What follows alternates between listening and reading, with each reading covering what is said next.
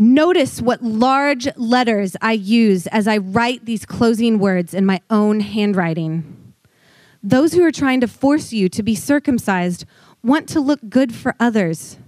They don't want to be persecuted for teaching that the cross of Christ alone can save. And even those who advocate circumcision don't keep the whole law themselves. They only want you to be circumcised so that they can boast about it and claim you as their disciples. As for me, may I never boast about anything except the cross of our Lord Jesus Christ. Because of that cross, my interest in this world has been crucified, and the world's interest in me has also died. It doesn't matter whether we have been circumcised or not. What counts is whether we have been transformed into a new creation. May God's peace and mercy be upon all who live by this principle. They are the new people of God. From now on, don't let anyone trouble me with these things, for I bear on my body the scars that show I belong to Jesus. Dear brothers and sisters, may the grace of our Lord Jesus Christ be with you in spirit. Amen. This is the word of the Lord. Thanks be to God. You may be seated. Good morning, Sojourn. Peace be with you. It's good to see you. Welcome. Uh, my name is Jonah. I'm one of the pastors here, and I'm glad you're here. Uh, tomorrow's Christmas, right? No? Christmas Eve. Gotcha. I hope you're ready. I hope you're ready. Uh, we're excited. We had a family camp out in front of the Christmas tree last night. I lasted just until the kids fell asleep because I'm, I'm in my mid 30s, have a full time job. I don't sleep on the floor. You know what I mean? Um, so that was fun. We're excited. Uh, we have Christmas Eve services tomorrow, 4 p.m. and 11 p.m. The 4 p.m. service, uh, Pastor Lachlan and his wife will do their annual Who Knows Christmas Wonderland kids sermon event. So if you if you're a child or if you have a child and want to come to that, that's usually a ton of fun. They do a great job. We gather all the kids up and you can take pictures and stuff. That's at 4 p.m. 11 p.m. is going to be more of the traditional uh, Christmas Eve candlelight service. So we'll sing Silent Night, turn all the lights down, light candles. It, it's usually pretty wonderful.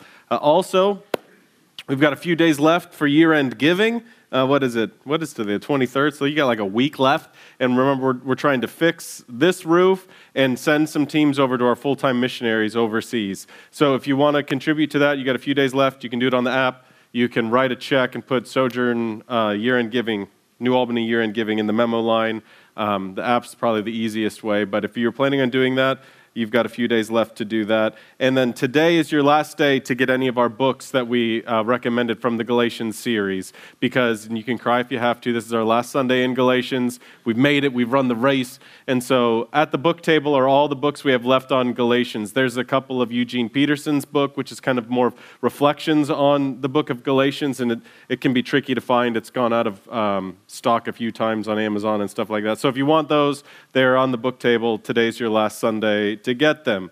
Um, we'll start in the new year by answering the question, what is God's will for my life? Anybody ever wonder about that? It's like the question, right? What's God's plan for my life? And we're going to tell you. We'll tell you precisely what it is, and then the week after that, we'll tell you how you can walk in that for the rest of your life. So those should be two good weeks. And then the end of January, we're starting um, a long walk through the book of Matthew. All, all, total, we'll be spending about two and a half years in the book of Matthew. And through that, there'll be some chunks where we hop into the Old Testament and get some of the background into what Matthew's alluding to. What are some of these ideas of fulfillment and prophecy happening in Matthew? So we'll be going, you know, to the minor prophets over the summer and, and hopping around. So it won't be straight through Matthew, but the big umbrella of we're talking about the book of Matthew will be there for just about two and a half years. Uh, and the first two chapters of Matthew we're going to talk specifically about family drama. And some of you are already ready for family drama, right? Because in laws are coming into town tonight, tomorrow. I don't know, it's Christmas. Uh, so if you've never thought about it, or maybe you missed our Mothers of Jesus series last year where we talked about some of this, uh, you know, Jesus was born to a virgin who was a teenager who wasn't exactly married when she got pregnant. So there's scandal there. And you, you know where she was born, right? You know the songs and the stories. It wasn't even a home birth, right? It was like a barn birth or something. There's no hospital. It wasn't ideal circumstances. And then Jesus' early days were spent running from the law, right? A, a crazy king wanted to kill him. And then he lived as a refugee for the first 12 years of his life. And, and so we're going to look at the first two chapters of Matthew and what can we learn from Jesus' messy family to help make sense of ours and see that God is holding all of our stories. So I hope you come to that. If you, if you got family drama or know someone who does, I would encourage you to bring them along. Start this, so this will be the end of January. Uh, this morning, Paul is offering us, I think, in essence, a summary. Uh, he boils down the life of freedom to one reality. And in essence, he says it's the cross of Christ. So it's the one thing that you got to know, you got to experience to maintain this life of freedom. And he says it's the cross of Christ. And, and so we're going to spend most of our time talking about what is the cross of Christ, what does that mean, uh, what does that do to us. But there's a few things on the front end that just, man, they were like blinking red lights for me as I was so- soaking in this text for a little bit. Um, so, really, since chapter 3, Paul has been talking about these teachers that came in and were trying to convince Christians that they had to follow the law of Moses. And that began with circumcision. And from there, you have to go and do all of these things. So, like, yeah, it's good that Jesus saved me, but now to really make it count or to really make God proud or to do the things that I'm supposed to do, here's all of these hundreds and hundreds of rules that I need to follow. Paul's been talking about this tension. And so in verse 12 and 13, he starts getting to their motivations. He says, Those who are trying to force you to be circumcised want to look good to others. They don't want to be persecuted for teaching that the cross of Christ alone can save. So, two big motivations here. Uh, one, we see uh, they, they want to look good to others. That comes from a place of shame, right? Something I, about who I am isn't enough, so I want to look better to everybody else. I'm going to get into the image management game. One is a little more fear based. They don't want to be persecuted for teaching the cross of Christ. They don't want to uh, teach something that would get them criticized or would make them unpopular. So, one coming from shame, the other coming from fear. Then in verse 13, even those who advocate circumcision don't keep the whole law themselves. They only want you to be circumcised so they can boast about it and claim you as their disciples.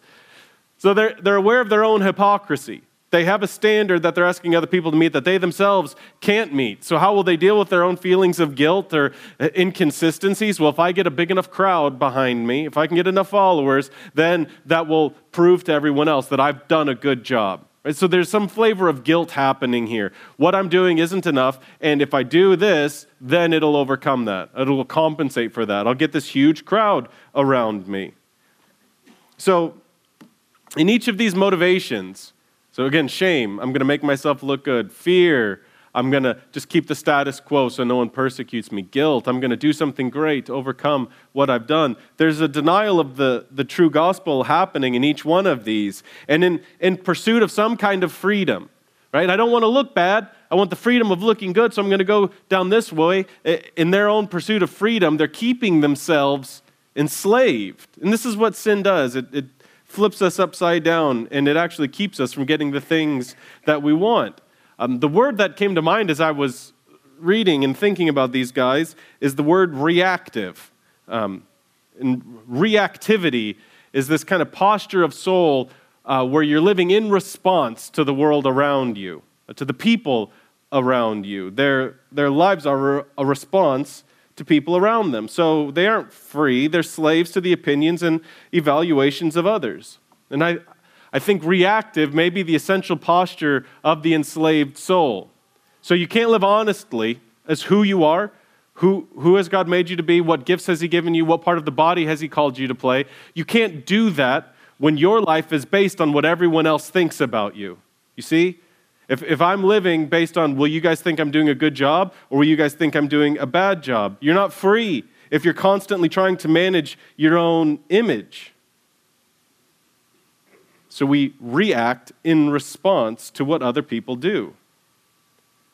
Reactivity is like an, it's like an open wound on the soul or a broken bone that hasn't been set yet. Maybe you, you know, think about a time you, you fell off your bike and, and skinned your knee, or maybe you had a bone broken and you, and you had to ride in a car on the way to the hospital where it, when that wound isn't right, when it's either open or the bone is out of place. Even the gentlest touch can set it on fire, right? Like a normal car ride, and all of a sudden you can barely hold your arm straight. It, it hurts so bad. And so the reactive soul is one that reacts like an 8 out of a 10 when the offense was a 1 out of 10. You know, even a gentle touch makes it go, just blow out of proportion.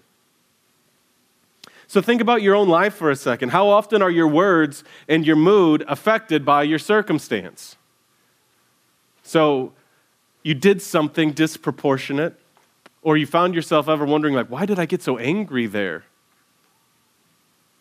It, it would be funnier if it, if it wasn't true for me, because I hear these things all the time. Well, I wouldn't have said that if she didn't say this to me first. Have you ever noticed how we have a way to blame shift our own sin and failures? Well, yeah, what I said was maybe it was technically wrong, but if they hadn't done this to me, I wouldn't have done that to them. Yeah, I would work hard at my job if my boss wasn't such a, mm, then you say things we don't say at church, right? Like, I would work harder if, the, if everyone else on my team wasn't such idiots. I mean, so many of us get into these situations and we talk like little children that are arguing with their parents, saying, She hit me first. He hit me first yeah, what I did was wrong, but it, I did it in response to what they did to me. And you, you see that reactivity. How much of our lives is spent lived in response to what other people say, do, or how we think they're seeing us? Reactivity is an inability to be free from old wounds. So we react. Maybe something legitimate happened to us and we've left it unattended, and so it festers, and that wound gets worse and it gets infected, and it takes less and less and less to inflame that open sore in our souls. Some of you may, uh, if you've been with us through most of Galatians, you may remember a few weeks ago, we, I uncomfortably made you consider what you would do if you weren't afraid of failing. And we gave everybody a little blank note card, and we were hoping like five or 10 people would fill it out. And at one point in the sermon, we said, What would you do if you weren't afraid uh, to fail? and we got over 100 responses. And we put them up in this Excel spreadsheet so we could pray over them, ask God, what are you leading us to in this?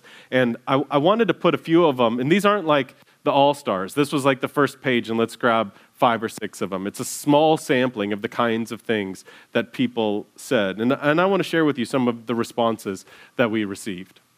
So I would proclaim the gospel to others. I would witness and share the word of God. I would witness to my parents. This was a huge theme.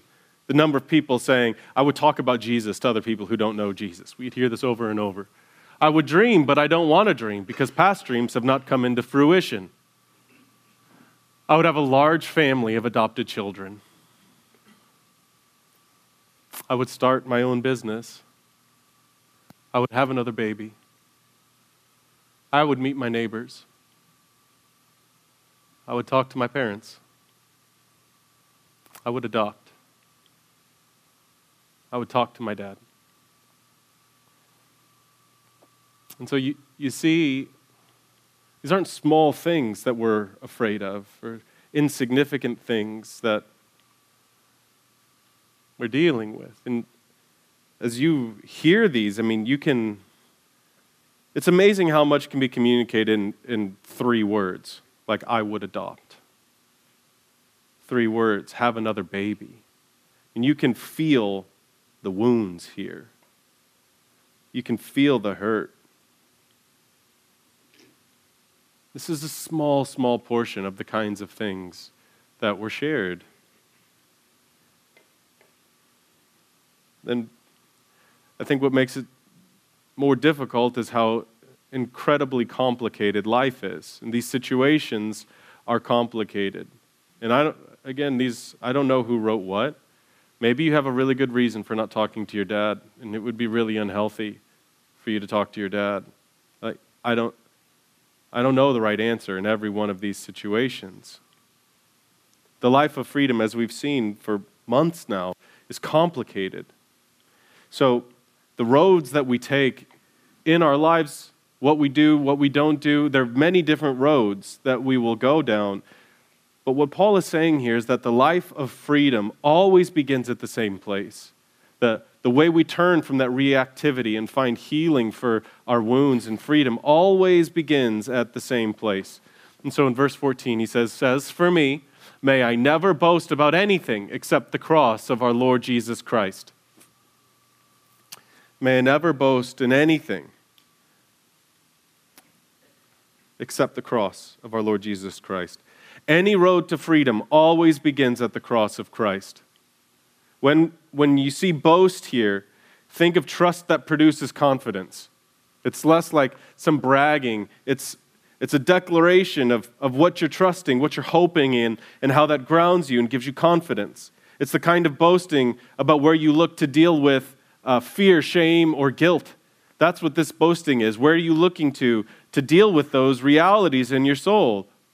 It has to do with where you look to confidently act in your life and not, not react based on what everyone else tells you. It's the place that helps you say, Who am I?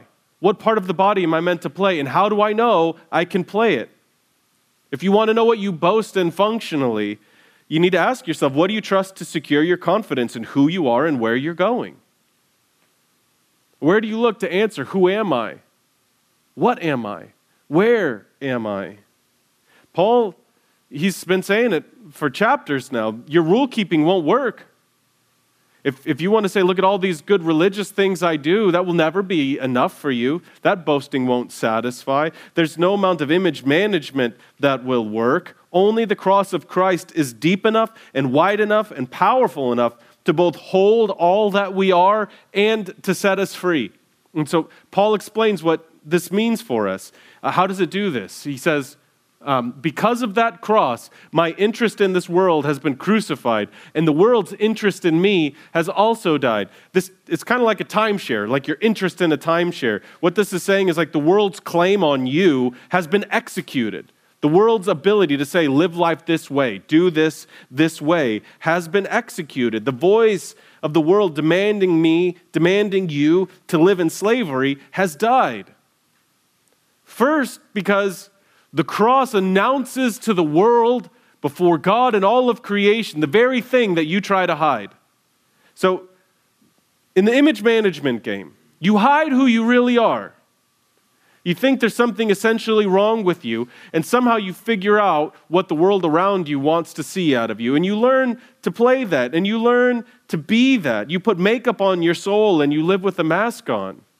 And maybe, I don't know, maybe you're the kind of person that's in your 40s or 50s and you have nothing but superficial relationships. You're not close to anyone, no one knows you, you don't know how to know anyone else. Questions like, what are you good at or what do you want to do totally terrify you.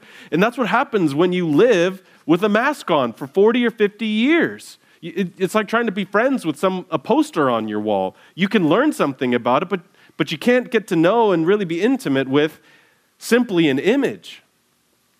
And so the cross, before it does anything, it announces what a wreck you are. It, it, it, announces how desperately you are in need and how crooked you are. Your, your guilt runs so deep that the Son of God had to die for you. Maybe you don't have a sense of how crooked you are or how much in need you are. You can look at the price of your redemption to get a sense of the depth of your need. What did it cost to set you free and extend forgiveness to you before the living God? It took the blood of God. If you want freedom, you have to see the cross of Christ as a critique before anything else.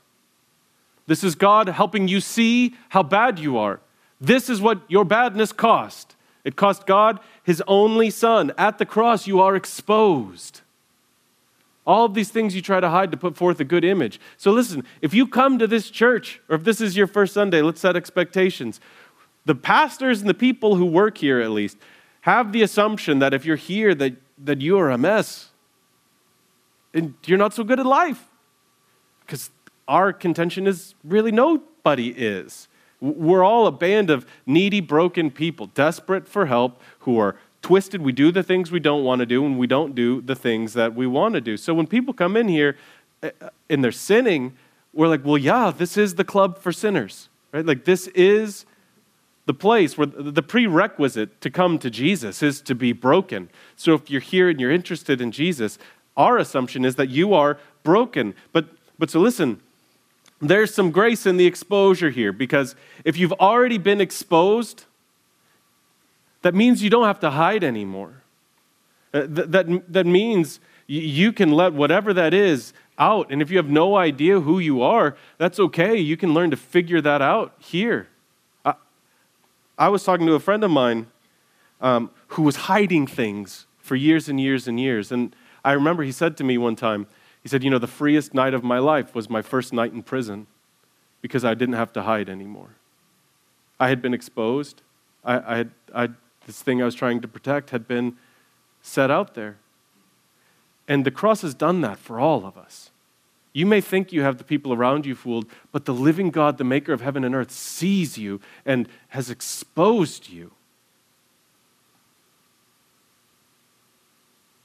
You don't have to hide because the cross announces that which you've been trying to cover. From there, though, we have to see how the cross has created room for us. There, there is ample room at the foot of the cross for all of life's complications and messiness, for all of your own internal contradictions and, and inconsistencies. And we see this displayed over and over in the life of Jesus. So in the Gospels, you'll see that there's, there's room for the ingratitude of nine lepers and the appreciation of only one. There's room for the full stomachs of 5,000 people and the unbelief of the apostles. There's, there's room for the complaints of Martha and the devotion of Mary. There's room for the extravagance of Mary Magdalene and the stinginess of Judas. There's room for the excitement of Palm Sunday spectators and, and the venomous cries of the Good Friday crowd. There's room for bloodthirsty Herod and curious worshiping wise men uh, if you have a sense of your own internal contradictions, of life's complications, and the competing voices, Jesus' invitation to you is the same as it's always been to everyone else. Into those inconsistencies and hypocrisies, he says, Come to me. There's room for you here. Because I guess at the end of the day, the cross, yes, it exposes you and it says there's room for you here. And if you come to Him there, it will make you something new.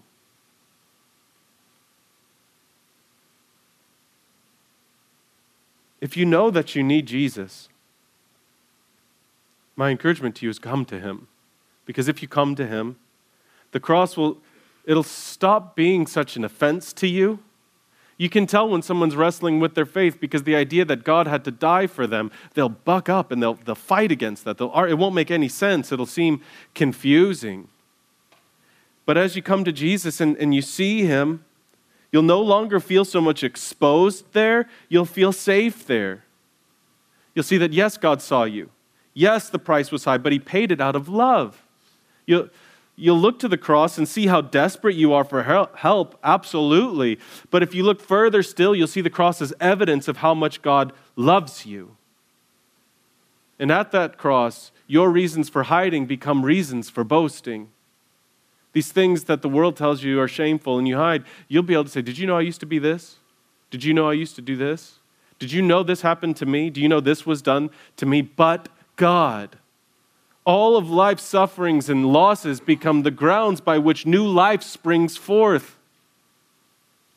Paul puts it this way He says, What counts is whether we have been transformed into a new creation. What a word of peace that is. What counts isn't all of your religious commitments. Maybe you're plowing right into New Year and you're ready for this long list of all the ways you're going to do better this year, but in the back of mind, you know it won't last till February, right? Or like, he's saying, What counts before God his opinion of you, you're standing with him, isn't your religious performance. It's not how good you're doing in life. It's whether or not you have been made a new creation. At the cross, your guilt is forgiven. He's seen all you will ever do, and he declares it's finished. Which, you know, there's a lot of folks in this church that will say things like, I've been a Christian my whole life. I don't remember a time. I got saved when I was four at my first summer camp revival, and I've just always been a Christian. Which one of the things that means is the dumbest things you've done in your life happened after you were a Christian. Like if you if you come to faith early enough, that will mean your biggest sins, your biggest mistakes, the worst things that you have done happened after you became a Christian, which is a real problem if the message we've heard is like, come to Jesus and live your best life now and everything will get better. Like some of you didn't learn to struggle with depression until your mid 30s, right? And you'd been a Christian for 20 years. We can't make the mistake of thinking that the cross is this line where, where God's like, I forgive all the stuff you did before that. Now go get after it, son. Like at the cross, Jesus saw all that we would do. Your whole life. You know, you can't catch God by surprise. There's nothing you've ever done that God looked over at the Spirit and said, Did you know she was going to do that? You know? He's never been caught off guard. Jesus looks at all of that and says, It's forgiven and it's finished. At the cross, your guilt is forgiven. Your shame is healed. He's seen all you are and says, That is enough for me. I love you and I desire you. Your fears are quieted. If, listen, if, you, if God graciously sacrificed his son for you, would you think he will all of a sudden get stingy? Because you got laid off? Because you're 40 and you're not sure what's going on with your life? Or you know, we live with this mentality that's like, yeah, God would give me the most precious thing in the universe, but he's really going to hold back on everything else. If God gave his own son for you, how will he not richly give us all things? You don't have to hide. You don't have to play by the world's rules. Reactivity comes from the wounded soul living in response to the world. But we who are set free boast in the cross of Christ, which means we live in response to God. The life of freedom is not determined by what you say you'll do, it's not determined by what other people have said or done to you. It's not even so much determined by what Jesus tells you to do. The life of freedom is determined, is guaranteed by what Jesus has done for you.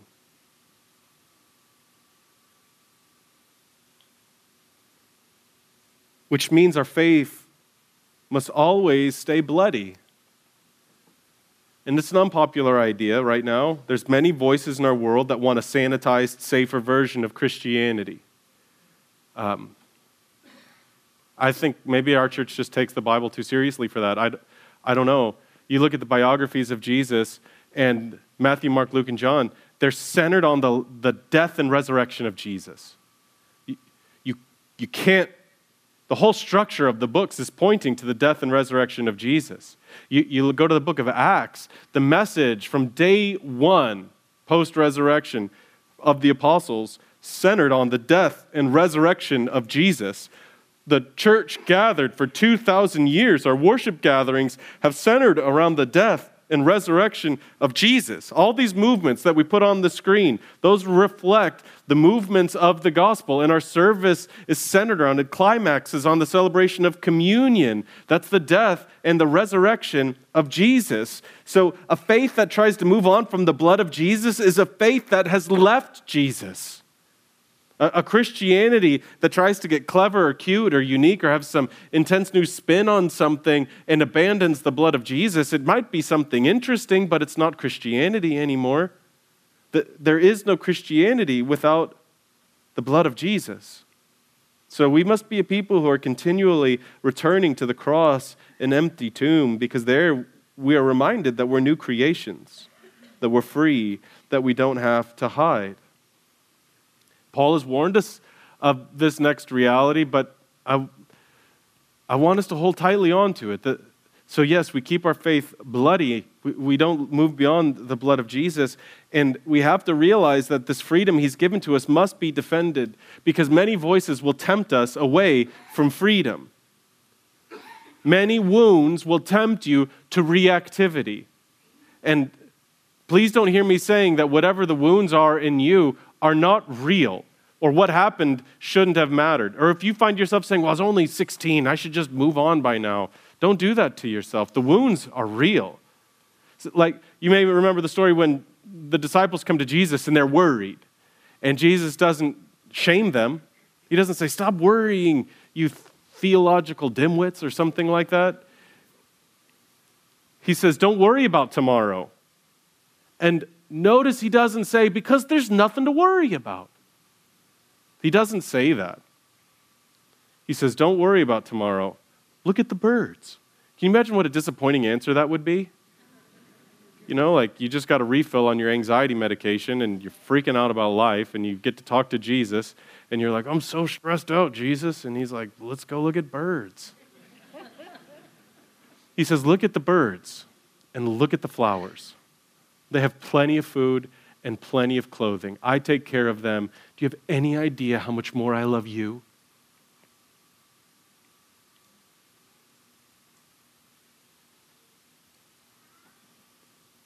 We, we defend freedom in our lives by allowing God's voice to be loudest in our lives. We fight to hear that voice that says, I love you so much more than the flowers. I love you so much more than the birds. Sometimes this is it's just very complicated, and the best we can do is listen and obey. We listen to what he says and we do what he says. In the life of freedom, it'll be terribly disorienting at times. Because, I mean, earlier in Galatians, he said the freest way to live is to love and to serve. So if you're not loving people and you're not serving people, you're probably loving yourself and serving yourself, which you can go try that if you want, but the Bible says that will lead to slavery. If you want to save your life, well, you should lay it down and give it away. The freest way to live is vulnerability, leading with weakness.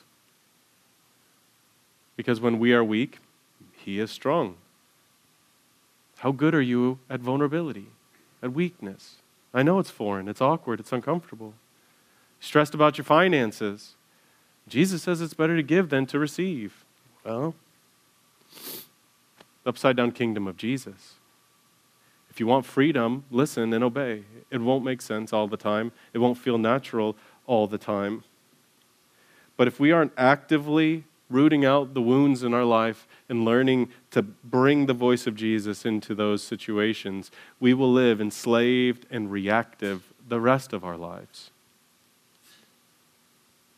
Now, if what I've said is true, so God has seen everything that you're trying to hide. You are more exposed than you realize.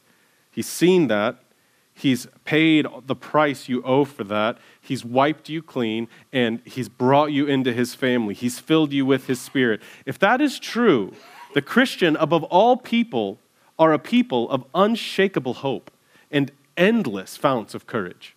That there is nothing that we cannot face, no accusation we cannot endure that can separate us from the love of God. There's no sin that can condemn us now. There is no wound that cannot be healed. There is no trial that we cannot endure. And so we don't, we don't just come to communion to like weep and mourn over what we've done. We've also celebrate our freedom. Maybe you have no idea how to party, and in a couple of weeks, we're going to do our annual Epiphany Feast, where we do our best. It's kind of hard to throw a party for five or 600 people, but come to that. Eh, there's an insert in your bulletin and, and learn what it means to celebrate this together. But we are a people who, if these promises are true, we are unstoppable and unshakable. Maybe you should go read a history book on what Christians have pulled off in the last 2,000 years. You know, things like public education. What? Like the, uh, the effects of Christians on human history are, it's impossible to overstate them if you ask me. Uh, the cultural change that we've been able to bring about. Why? Because the same spirit that hovers over the waters of creation now lives inside of every Christian. And this is especially powerful for us when we come to Christmas and are reminded of the name of Jesus. The prophet said he would be called Emmanuel, which doesn't mean God over us or God angry with us or God opposed to us. It means God with us. So we come to Christmas to remember this baby who is gentle and kind, who calls us in, and the man who invites us to walk with him, who set us free. Or, as the scriptures will say, if God is for us, who can be against us? And so, my, my final encouragement to us as a church if anyone gives you a message other than the one that you've received. That all you need is Jesus, that what he's done for you is enough. Let that person be cursed. Stop letting them bother you. Stop entertaining those frivolous conversations. What God has given to you cost him his own son. Let's not be a people who relinquish it lightly. May the grace of our Lord Jesus be with you and encourage your spirits that you are free. This has been the book of Galatians and it's been a gift to us. And it's so fitting at Christmas. And I, Bobby pointed this out to me. I, I've never noticed this before. We were talking earlier in the week, and he said, You know, we hold up the bread, and we remember the night that Jesus was betrayed. But he's like, Have you ever noticed the size of the bread? That it's just about the size of a little baby? And so you think about this gift that God has given to us, and we can, you know, you can, you can just imagine holding this little baby. And at, at Christmas, we come to remember that He's come that he didn't come as a warrior or a conqueror, but he came as a little baby. But our gatherings, our faith, the scriptures compel us to remember that this little baby would become a man and that his body would be broken for you. So if you come this morning and you don't know if God loves you, if you don't know if he's for you, if you don't know if what you've done has gone too far, come to the broken body of Christ and know there's room for you. He loves you forgiveness is yours. Those wounds that you're holding on to, they can be healed. Freedom can come through the cross of Christ. After the meal, Jesus held up a cup of wine and he said, This is my blood shed for you. Drink this and remember what I've done for you. This is what keeps you safe with God. This is the promise that nothing we can do can separate us from the love of God because the blood of Jesus was shed for us.